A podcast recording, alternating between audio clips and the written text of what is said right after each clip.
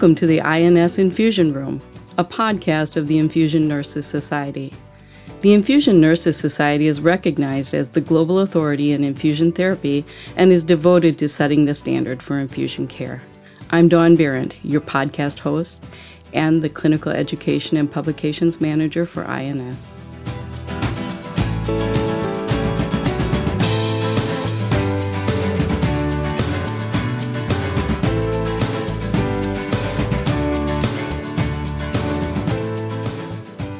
I'm so excited to have in the studio with me today Barb Nickel. Barb, welcome. Thank you. This is so fun to have you in the infusion room. And today we're going to talk about vascular access device complications. And I just can't think of a better person to talk about this from a clinical perspective than you, Barb. Well, I appreciate that. Tell us a little bit about your practice and your background. Uh, I am a clinical nurse specialist, and I actually got involved with INS uh, back when I was really just a bedside nurse. That's not really a just, but that's no. what I was at the time. Uh, and I was doing policies and procedures for my my facility. And as a critical care nurse, uh, vascular access is critical, and so I discovered INS and realized that was the gold standard and decided to go to one of their conferences and uh, realized that my facility needed this additional information. We had so many gaps in practice. And so I actually then I was going to start getting my master's and uh, study for the CRNI in between semesters for my master's degree. And uh, so got those all kind of together and then as a CNS, and I've been in this role for a little over 12 years, vascular access has just always been one of my buckets, one of my areas of expertise. Uh, I was on the National Council for Education for INS, which is where I met Dawn. We were uh, co members. I actually got to be chair and lead nurse planner for three years. So that was just an incredible opportunity. And I really got to know the standards well. And then a little over two years ago was asked if I would be a part of the standards of practice committee and uh, actually help to write, rewrite the new edition. And that was an honor. It was much more work than I thought it was going to be. It oh, was two yes. years of intense work. Uh, mm-hmm. But it, again, um, has just been such an honor and uh, just so valuable. And uh, so now my work, actually, from the point of being a bedside clinician that had knowledge has expanded to where I'm going to lead a national collaborative for my corporation for vascular access and uh, to improve quality of care. So it's just, uh, again, INS has just helped propel that all the way through. And the fact that now I'm one of the standards of practice committee members, uh, that just automatically speaks to expertise and folks are seeking advice and and uh, mm-hmm. yeah it's it's been a wonderful journey really it has Yes. And we thank you so much. And we know that you and many others were so dedicated to that task of getting those standards revised, written, and published. And thank you so much. So, you have an exceptional clinical background, and the, the discussion today is about vascular access device complications. So, for our listeners, we're gonna we're gonna use the word VAD, and that's going to mean any type of vascular access device, um, unless we're specifying a, a, central line or a port. Um, but we're going to talk about the types of complications that we have and what nurses need to know. And and Barb, I'd also invite you to really share what it is you see in practice, the concerns that you have about um, are we assessing the way we should, and are we intervening the way that we should to work with these complications. So let's start out with extravasations and infiltrations. Okay. Obviously, that is in the peripheral realm much more than it is central because extravasations shouldn't by nature be very common with the central line. So, and I have done just a great deal of study. Uh, actually, one of the interesting inroads that uh, my work with INS was able to make is I also have done work with AACN, which is American Association of Critical Care Nurses. I've been a part of some of their committees, and I uh, saw really that they had very little in infusion therapy in their documents in their in critical care nurses is one of their main journals. And so I applied actually as a, a contributing editor and said, This is a gap I see in what you cover. And they agreed. And so I have now four articles for them, all on peripheral vascular access, because mm-hmm. I really mm-hmm. think it is the area of vascular access device um, utilization that is, it, it's really, well, actually, I my last article was on uh, peripheral vascular uh, access infections. And I titled it Hiding in Plain Sight.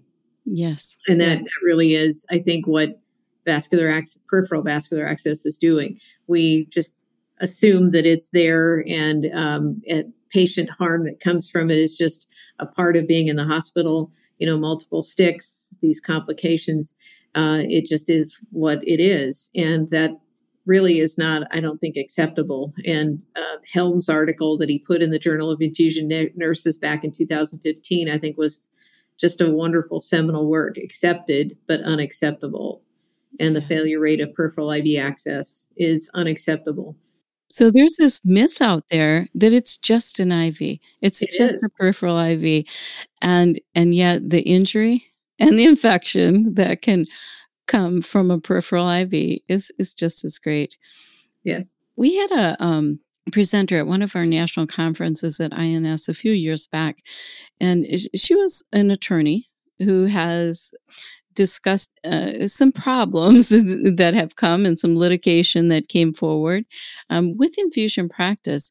And she said it best. I, I think this is so important to think about. She said, When I go to a theater, she goes, I can go in the first door or I can go in the last door, but I still reach the same popcorn stand. Meaning it doesn't matter if this is a peripheral IV or a central line. We're still in that patient's vasculature. We're still causing potential harm because of that insertion.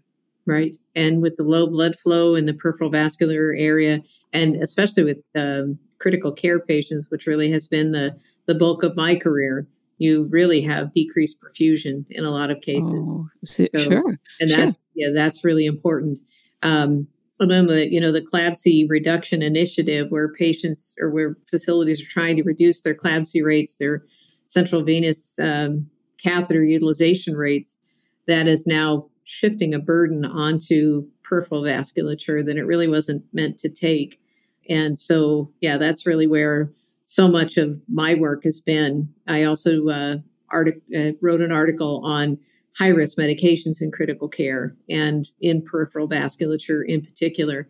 And you can really see that trend going toward using pressors on just high risk medications peripherally to avoid putting in a central line. Mm-hmm. Uh, so, as regarding infiltration and um, extravasation, we had talked a little before the podcast happened. I, as a also I teach in a uh, Bachelor of Science nursing program, and I can only speak really for this division, but I what I understand and what I see in the literature is that really, by and large, nursing programs don't cover vascular access device selection and management well. I know my students get more than the rest.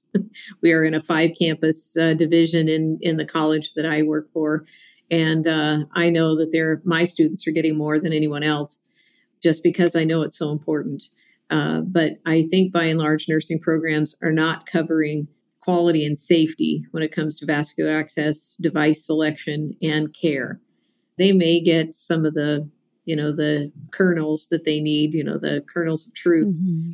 And then unfortunately, they get out into a facility, and quite a bit of my career has also been transition of new grads into practice and orientation and developing that and I have uh, helped in preceptor programs as well.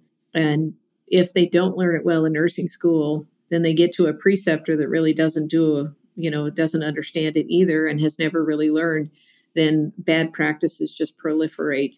And mm. uh, I think that's really where a lot of our IV outcomes are from is we haven't really shored up the peripheral vascular access area to make sure that we really are doing good scan- standard of care in that area. So the INS wrote a white paper uh, several years ago, 2014, I think it was, uh, regarding how often peripheral IVs should be assessed. And I don't know that that really is well known. Uh, it was in the 2016 standards. It's in, of course, the current one as well. It basically says a peripheral IV that is in constant use should be assessed at least every four hours. And, you know, the funny thing is, is we assess, but we don't necessarily document. Mm-hmm. And whenever we say assessment, that means, yes, I should document as well that I assess the site. So our documentation really should back up that I'm assessing at least every four hours. Mm-hmm. And then I need to assess per risk of patient. Absolutely. So four hours being the bare minimum. The bare minimum. Yeah. It, that same document, it takes it down to the type of infusate. Mm-hmm. And and for some very risky situations, it comes down to five minutes. Exactly. You're basically with that patient, ensuring that everything goes well. And that's the piece that I don't think nursing understands.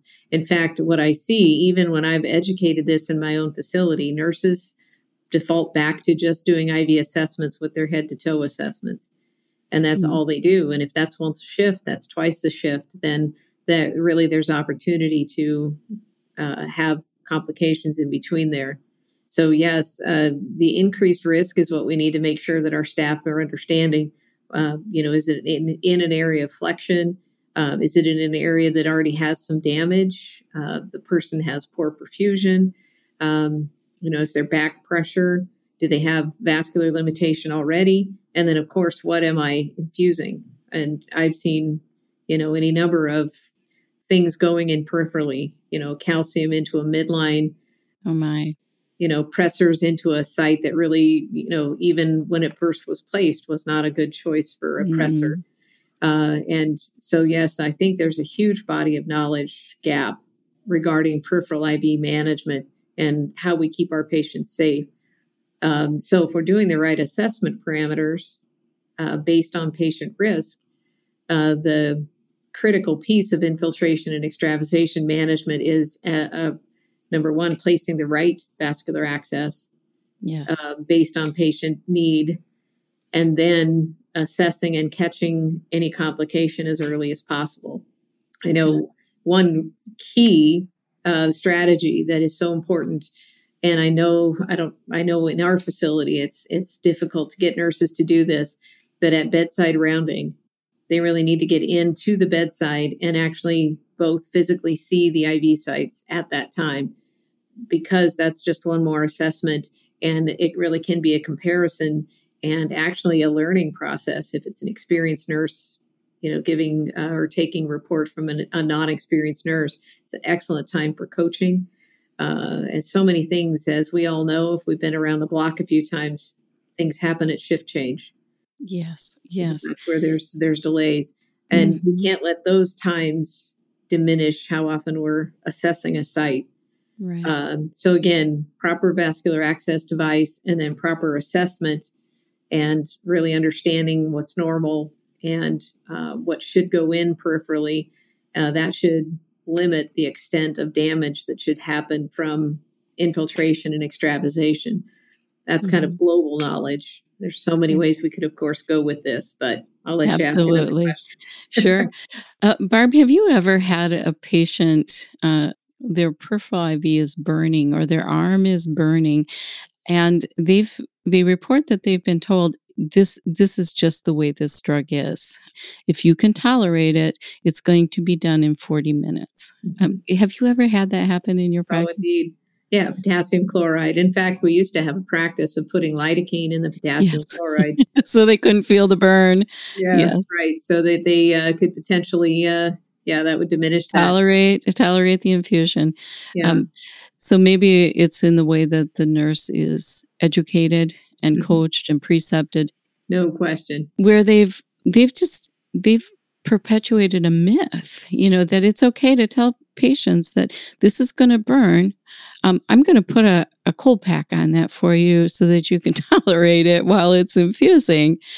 And they don't understand that if the if the catheter is in the internal lumen of the vessel that tunica intima has no innervation. It should not burn. And once it burns what does that tell you Right. It's exceeded the tunica intima, has gone into gone beyond that to, to the tunica media and out into the tissues where there definitely are nerves. And once you've done that, you've already caused vessel damage and tissue damage. Exactly. Yeah. So pain should really be a, a key symptom that we pay attention to, uh, whether it's on palpation or whether when it's you're starting. And yeah, nurses tend to. I remember back in my early career, and I've said this so many times as I've taught, bad IVs don't get better. They just don't. I remember, you know, as a new grad or new nurse, just keep watching it. And I remember thinking, keep watch it, do what? Just, get gonna, worse. it's only going to get more red. It's only going to leak more. And so once we start having symptoms of dysfunction, we need to remove. We need to uh, get it resited uh, because that's simply going to make it worse. And you, yeah, very well stated what's going on internally. Um, mm-hmm. So pain is there for a reason. Yes, absolutely. We're gonna we're gonna really take a different turn here. Let's talk about air embolism with CVAD discontinuation. What are your concerns, and what do you think uh, nurses need to appreciate more about discontinuing discontinuing CVADs? Well, um, yeah, that can go in many different directions. At a very basic level, uh, this is a skill that really should cause them to stop and think, wait a minute, I've never done this before. Um, you can get an order for things from a provider and they may think mm-hmm. it's no big deal. But if you've never been trained, you should never just venture in and do something. And I know that that has happened. Nurses have just followed the order, taken that line out, and then not realized that it was really a big deal. Um, so, depending on the length of the vessel, or excuse me, the length of time that it's been in, it can really develop a track. And so, once that catheter comes out, if we don't properly put pressure and then some kind of occlusive dressing, that track can actually allow air to enter in during removal. Um, I've taken out uh, just you know innumerable lines from critically ill patients and uh, timing that with expiration or actually having them take a full breath in so they really can't breathe anymore. Mm-hmm. If you can mm-hmm. time it that way, um, a good idea. Holding pressure, uh, using a Vaseline gauze or something occlusive like that, and then keeping that on the site. I know the standard says up to 24 hours to make sure that there is no track that they can bring air into their central circulation. Because if they do, obviously, um, air isn't meant to be in large volumes in the vascular space, and they yeah. Um, there's been documented, thankfully rare, but pulmonary embolism and cerebral um, embolisms from them. Right. Um, so uh, again, you need to follow your follow your facility's policy and procedure on that as far as patient positioning and then how it's removed and what kind of dressing you put on at removal to make sure that that doesn't happen. Mm-hmm. And remaining, uh, you know, keeping that patient in that position for a good length of time afterwards as well. Um, there are so many things, and they're they're easy to do. Those things are easy to do, um, but if you don't know to do them, it, it's no longer a complication. Sometimes you, are dealing with a, a, patient death, and you're um, you're held to that standard. So I, you know, you wouldn't be able to say, "Well, I nobody told me." No, you have policies, procedures, and it's not enough to go to an experienced nurse and say, "Have you ever done this? How do you do it?" You really do need to go back to the source of truth so that you're doing it correctly. Okay, so let's talk about a different type of air embolism. So we're not discontinuing a CVAD, but we are noticing something different and goofy about the patient.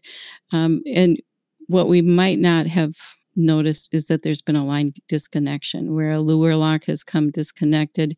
That line is open. What do we do if if we find something like that? Um, well, uh, immediate steps if your patient's in compromise, if their SAT's low and and uh, those types of things, then you put them on their left side and and uh, possibly a little bit of head down and yeah. uh, call for help rapidly. Um, that helps to kind of keep it trapped a little bit. Uh, obviously, we want to prevent that. So, if uh, and another line that I've said hundreds of times, I know as I've taught staff, if there is a clamp on a central venous catheter, use it um, mm-hmm. and never disconnect something without clamping it first to make sure that no air can get in. Uh, and then make sure that um, whatever needleless connector you have. Tubing is is well seated on the catheter. You really got to watch lines. I, with COVID, uh, we prone people mm-hmm. just and and that you know as far as line disconnection, now line uh, malposition has really been a challenge. Uh, so you have to know exactly where your lines are at all times to make sure that some disconnection doesn't happen.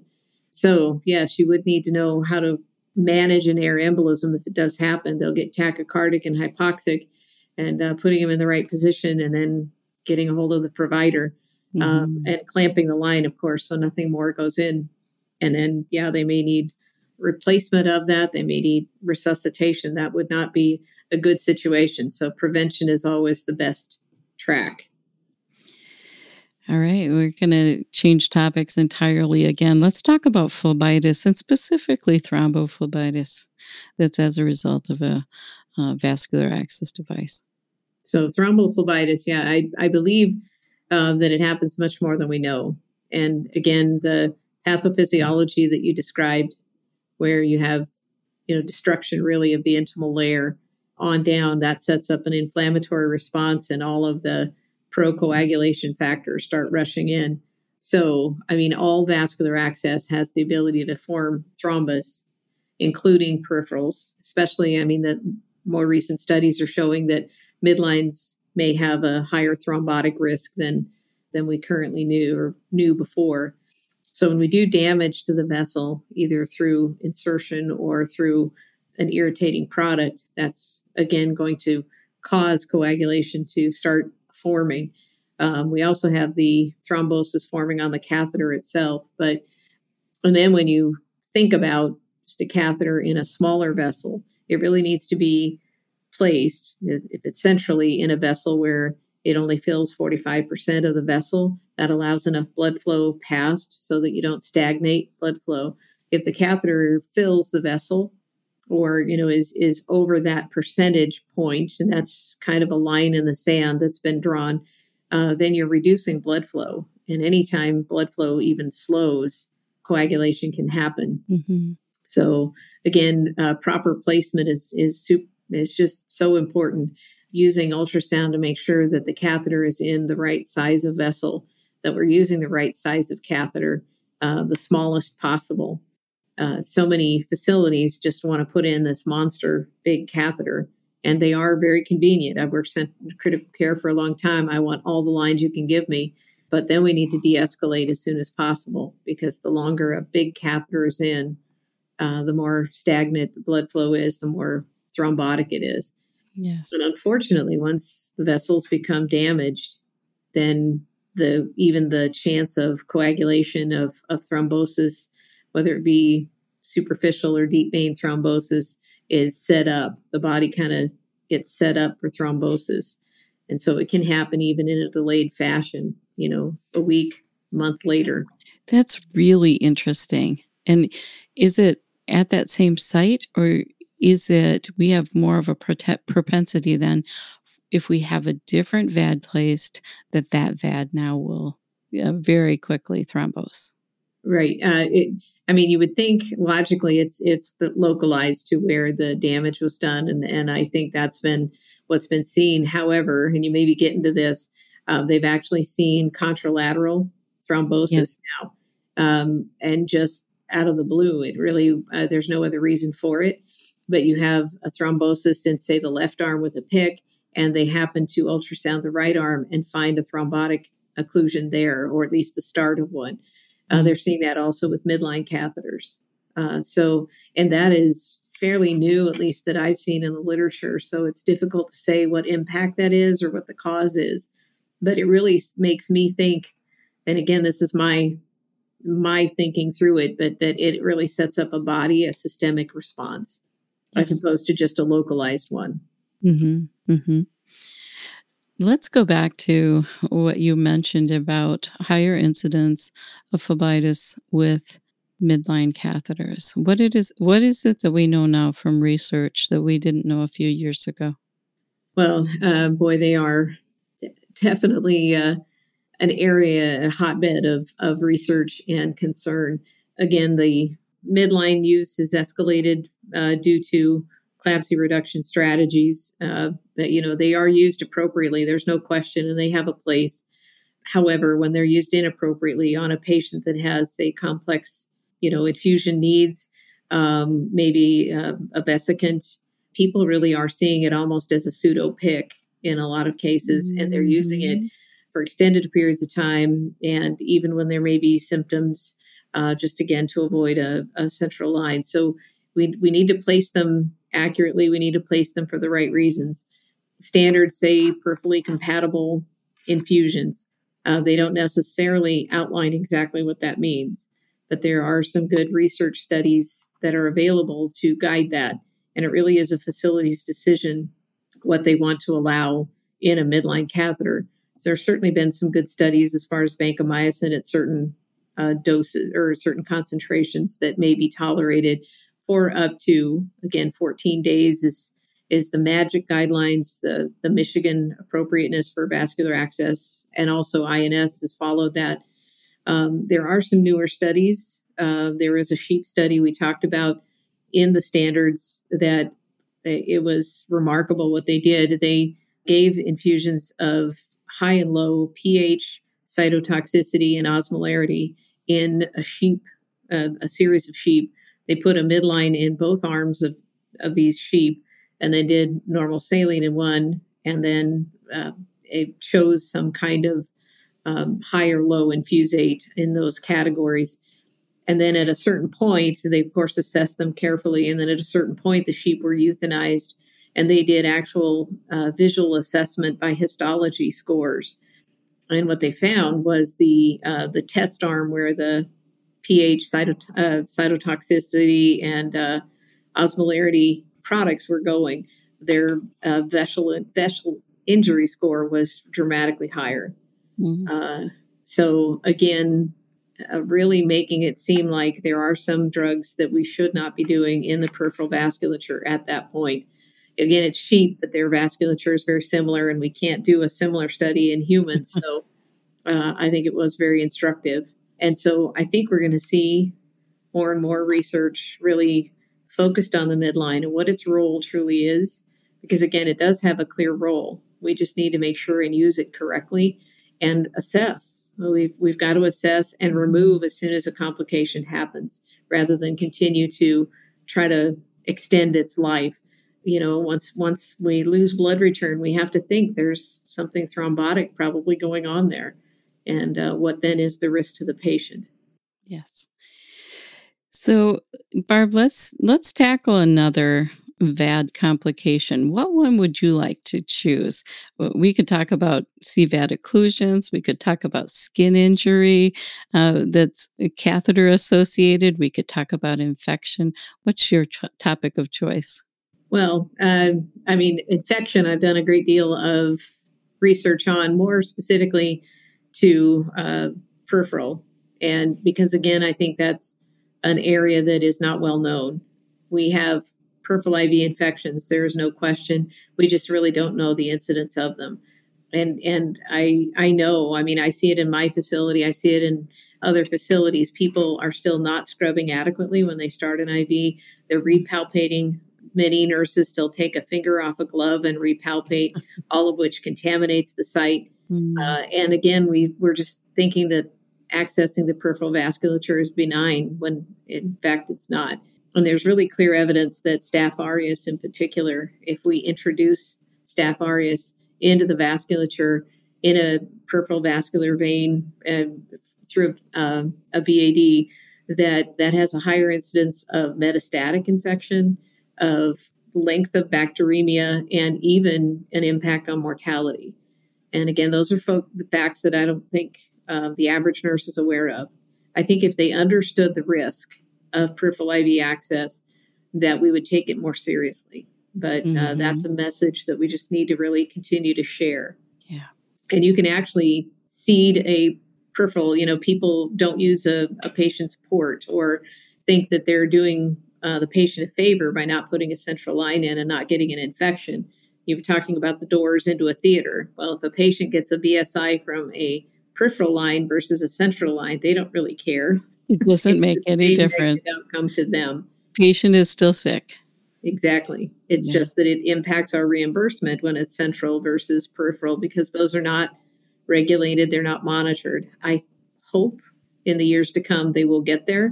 Mm-hmm. Uh, because again, I think there's very clear patient harm that's being reported. And so I do anticipate that'll come at some point. Thankfully, there's good research studies looking at improving care, insertion, and maintenance of the peripheral line that are making a difference. So as those studies continue to mount, we'll know what interventions really make a difference. So, Barb, when we're talking about a BSI from a peripheral catheter, what does it look like? What is a nurse assessing? Mm-hmm. Well, um, first of all, we have to suspect that it's even a source because that isn't typically one we do. Mm-hmm. And so we, we need to be looking at all of them. And unfortunately, the outcomes really of a peripheral IVA complication, when you think about the main symptoms of infiltration versus phlebitis versus a, a localized site infection, there's redness, there's possibly drainage, there's tenderness, um, and possibly some swelling. So they could all look the same. And that's part of our outcome issue with PIVs. Are we all calling them the same thing? Likely not. Mm-hmm. So, do we really know what the incidence is for phlebitis infiltration infection? No. No. In fact, uh, again, the Helm article I mentioned earlier, he really mentions he feels that quite a bit of phlebitis, it's being called phlebitis in the literature, is really infection. Yes. And yes. that we're not calling it correctly. And so likely our rates are much higher. So far more than a localized infection that would be obvious to any of us. Mm-hmm. Far more than that. It's it's understanding those skin commensal organis- organisms um, that that we can certainly send right into the patient. Yeah, think of the common commensals we have on our skin, and staph aureus being a, a big one. And yeah, it is it is such a risk. And you know, when we're securing the IV and our dressing comes loose, or you know, they're sweaty and just all the things that can happen. Plus, you know, all the access that we do uh, from a needleless connector. Are we cleansing it every time we enter? So it, it can be asymptomatic. It can cause a BSI, and there's no change whatsoever at the site. So looking for a, an insertion site infection as as the first sign obviously is not correct, as you're alluding to. They they can be you know have a bacteria uh, bacteremia uh, from me putting in a contaminated syringe or you know not mm-hmm. cleansing well. And so there's nothing wrong with the site. Um, so it, we just have to know that it's in the lineup for causes of bacteremia on our it's a portal of entry. Absolutely. Yep. It is a portal of entry and it really needs to be suspected. And then if there are some signs check with the provider it would really be helpful if we did more cultures of catheter tips of peripheral vas- or peripheral mm. vessels. We would know more what our CRBSI rate is related mm. to peripheral vasculature. Absolutely. Barb, you have done such a, a, great job today. I know we weren't able to cover every single VAD complication, but just having a good talk with a clinician just like you uh, to talk to us about assessment at the bedside what is it that nurses really need to focus in on? How can we better serve our patients by providing the safest infusion therapy possible? All right. Any closing thoughts before we wrap up this segment of our podcast? Well, again, knowledge of the standards. Uh, that was where I started and realized what a gold mine uh, and what I didn't know. So you have to broaden your scope understand patient risk, know that every VAD has a risk, and that we have to do a very good job of taking care of our patients and minimizing the risk to them um, with that expertise. And there's, yeah, there's just no no other way about it. And then we need to continue to assess, knowing that complications are going to happen, uh, not just assuming that they won't, but we have to catch them as soon as possible and then know how to manage them. Uh, so yeah, again, there's there's a great deal of help in the standards, and you need to know who your vascular access experts are. Who can you call when you need something really quickly? Uh, find out who those people are so that you're making good decisions for your patients, you know, no matter what happens. Thank you so much, Barb. I appreciate you being in the infusion room today with me And we wish you well. And I think actually, just one little thing um, that PIV maintenance bundle or insertion bundle, I think you're the person to get that thing started, aren't you? Well, that's that would be great. I like to tease you just a little bit, but absolutely, um, you are the clinician to to go forward with that work. Mm-hmm. Thank you so much for being here. You bet. Thank you.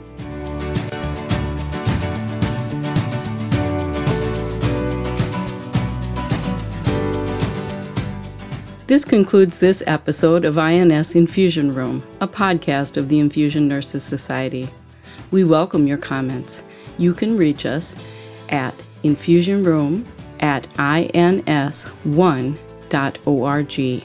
That's infusionroom at ins1.org. Thank you for listening.